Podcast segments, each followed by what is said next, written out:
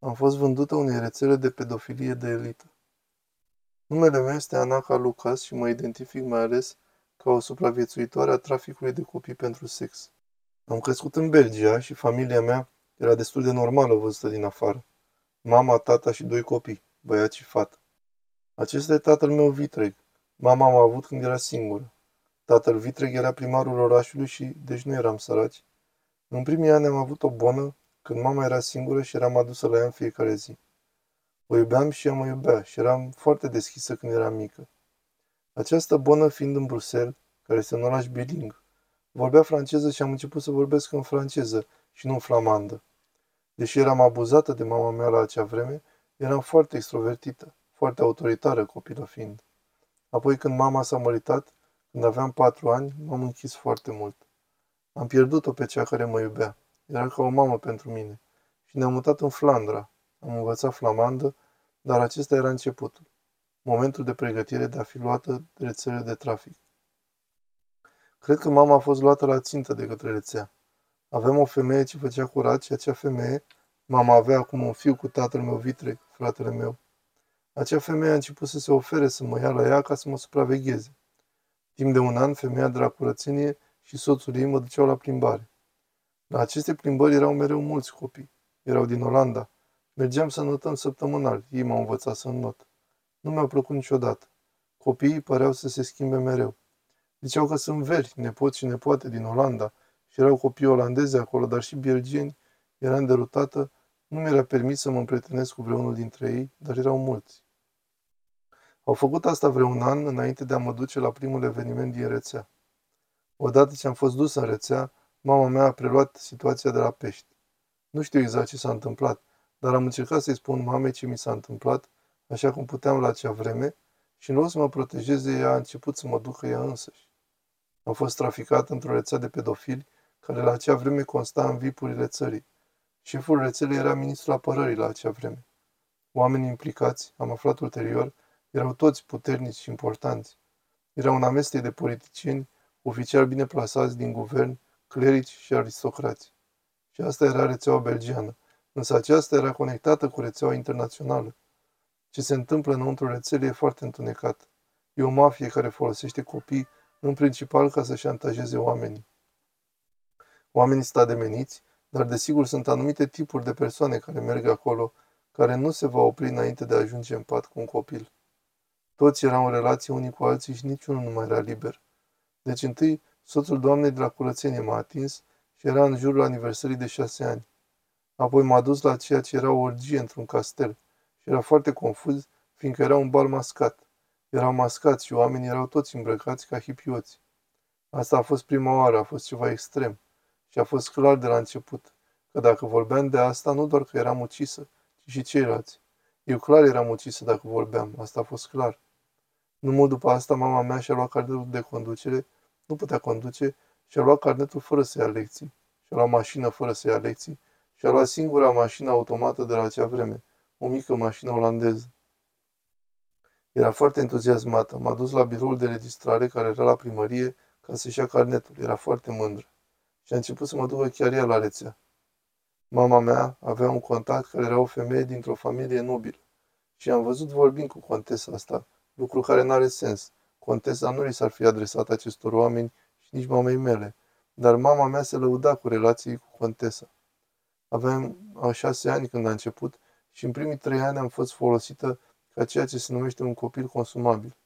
Fiindcă mama și tatăl meu nu făceau parte din această rețea, cum erau alți părinți, puteau face cu mine orice.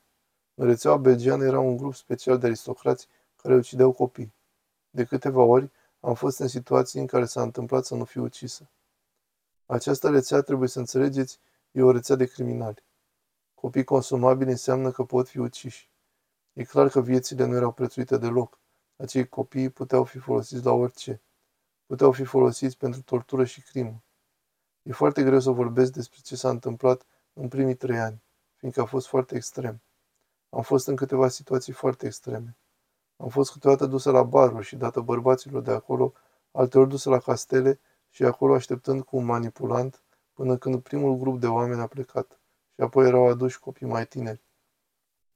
Câteodată eram dusă la casa cuiva pentru toată ziua. Mama mă învoia de la școală și mă ducea la casa cuiva. Și făceam tot ce era necesar. Mi-amintesc lucruri despre situații extreme, în care alți copii au murit. Iar mama era plătită pentru asta. Ce se întâmpla cu un copil consumabil e că părinții erau plătiți. Bineînțeles, nu era contract, nimic scris, e totul foarte vag. Negarea de către mama a rezolvat multe, dar erau bani care se dădeau și persoanei de contact era această contesă.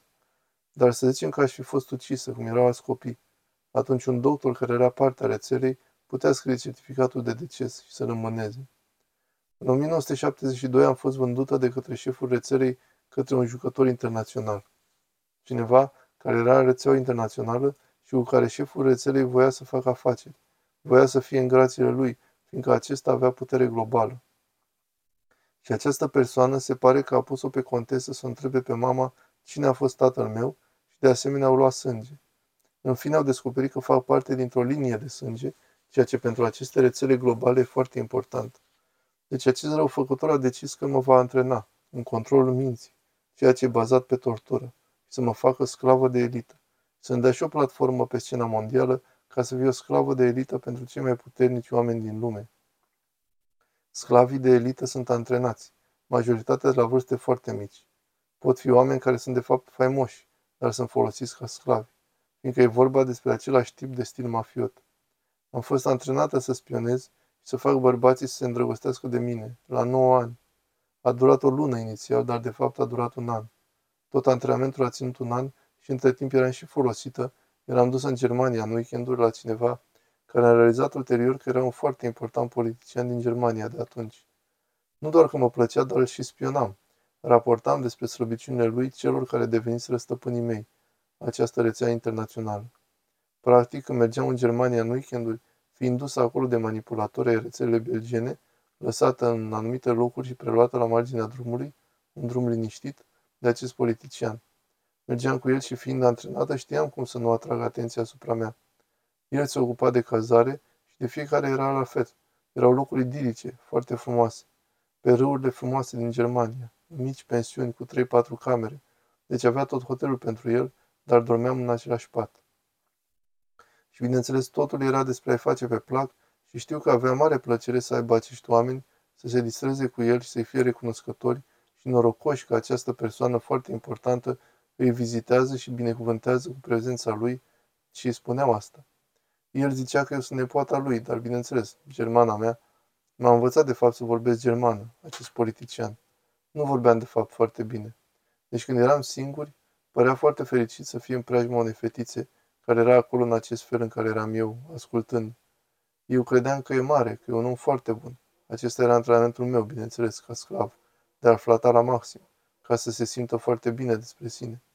Și bineînțeles că se simțea foarte bine despre el însuși și clar că se bucura de apropierea fizică și de căldură, ceea ce pentru el îi părea să fie dragoste. Într-un an a fost foarte ciudat. Am fost îngrijită la scară mare și proprietarul meu, dacă pot zice așa, persoana care voia să mă stăpânească ca sclavă, avea planuri, discutate și cu alți oameni din rețea. Se decisese să fie o stea în Franța. Toți mă tratau ca pe o stea. Asta e tot ce pot zice. Aveam pe cineva care îmi făcea masaj facial, alte masaje, nimic ciudat. Era un fotograf, nimic ciudat legat de fotografii, chiar dacă eram dezbrăcat. Toată lumea mă făcea ceea ce urma să devin, o cântăreață franceză. Era și un antrenor de muzică. Iarăși nu puteam face nimic greșit. Totul era pozitiv. Nu erau corecții. Totul era cam cum suntem învățați acum să ne tratăm copiii. Să ne concentrăm doar pe partea pozitivă. Nu mai trăisem așa ceva. Dintr-o dată, antrenorul acesta de voce scoate ce e mai bun în vocea mea, puritatea ei, învățându-mă să cânt cântece prin repetiție, anumite cântece franțuzești, Edith Piaf, Jacques Brel, și cântam aceste cântece și era ușor. Franceza mi era ușoară. În cele din urmă aveam să fiu admis în cult. Să fie admis în cult era ca un fel de absolvire sau începutul noii mele vieți. S-a discutat multă vreme atunci cum va fi viața mea, cât de confortabilă, cel mai frumos apartament în Paris, cea mai bună casă pe coasta de Azur, iahtul, respectul, scena, toată lumea va zice că sunt cea mai bună cântăreață, actriță din lume și toate revistele. Toate erau pregătite și doar că ceea ce trebuia să fac ca să fiu admis era prea mult. M-am răzvrătit și am fost dat afară. Practic am fost reprogramată și am fost extrem de umilită și pedepsită și am fost reprogramată ca să fie sigur că niciodată nu voi avea succes. După ce am fost readus în rețeaua belgiană, belgenii nu au descoperit ce mi se întâmplase de fapt. M-au folosit apoi pentru vipurile lor, dar un gangster tânăr a intrat în rețea și avea putere în rețeaua belgiană, fiindcă nu era teamă să folosească pistolul, iar un an mai târziu a ajuns să mă salveze. Deci acum am revenit la mama conducându-mă la rețea și odată ce acest gangster a apărut, lucrurile s-au schimbat puțin, fiindcă mă ținea mai mult, neobișnuit. M-a îngrijit de asemenea vreo șase luni și a început să mă protejeze și a ajuns să mă abuzeze mai rău decât toți ceilalți. Așa violență. Asta ar fi rezultat în uciderea mea și apoi și-a schimbat atitudinea. Și a făcut o înțelegere cu șeful rețelei ca să mă scoată. Circunstanțele fizice. Numele acestui gangster este Patrick Hammers și politicianul care era responsabil de rețea era Paul van den Boynans, care a avut o lungă carieră în politică în Belgia, iar gangsterul a avut de asemenea o carieră fascinantă în domeniul crimei. Înțelegerea din 1974 care s-a făcut atunci când gangsterul avea 22 de ani sau 23, era că el urma să lucreze pentru politician ca să mă elibereze. Urma să devină mâna lui stângă. Și ce a făcut când aveam 11 ani? Mi-a dat sfaturi pentru viață și erau foarte detaliate. Mi-a spus să nu devin niciodată, să nu mă culc cu nimeni pentru ceva, să nu fac și să nu devin dependentă de droguri, să nu cumpăr droguri, că pot lua droguri dacă mi se dau, dar să nu fac nimic ca să le primesc. Mi-a zis să nu devin alcoolică. Pot bea puțin vin când și când, dar să nu beau niciodată prea mult. Fără băuturi tari, o dată pe săptămână, ceva de genul acesta. Mi-a zis că ar trebui să plec din țară, să părăsesc Belgia, că trebuie să merg la Paris, Londra, New York, trebuie să mă stabilesc în New York și ar trebui să mă mărit cu cineva care nu e unul mai în vârstă care a făcut avere, ci cineva de vârsta mea, care e dintr-o familie bogată. Preferabil o familie de banchieri din New York. Asta a ieșit din gura lui, în timp ce mă ducea practic spre casă, ultima oară. Și bineînțeles că a inclus, nu vorbi niciodată despre rețea, nu spune nimic nimănui niciodată. Aceste instrucțiuni de viață s-au cuibărit foarte adânc înăuntrul meu, fiindcă a făcut această faptă bună în viața lui. A făcut acest lucru altruist pentru mine și era în circunstanțe foarte dramatice. Aceste sfaturi au devenit un fel de linii directoare pentru viață, care m-au scos la lumină, m-au ajutat cu adevărat. De asemenea, el mi-a dat și sfatul de a mă ocupa și de situația cu mama în următoarele săptămâni ce urmau, fiindcă știa că ea va fi furioasă, că nu vă mai putea duce în rețea și mi-a zis să încerc să părăsesc acea casă cât puteam de repede. După ce am fost salvată de rețea, nu am mai fost traficată niciodată. Am urmat acele sfaturi pe care mi le-a dat cu foarte mare atenție. La 16 ani am ajuns în cartierul roșu din Adverb și datorită acestor sfaturi nu m-am culcat cu nimeni. Am reușit să revin la nivele superioare de funcționalitate, nu doar în societate, ci de a avea mai multă empatie și dragoste pentru oameni și să mă vinde cu adevărat, ca ființă umană și ca suflet.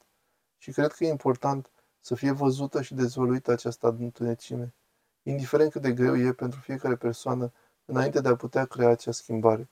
Și cred că în final noi suntem cei ce trebuie să ne schimbăm.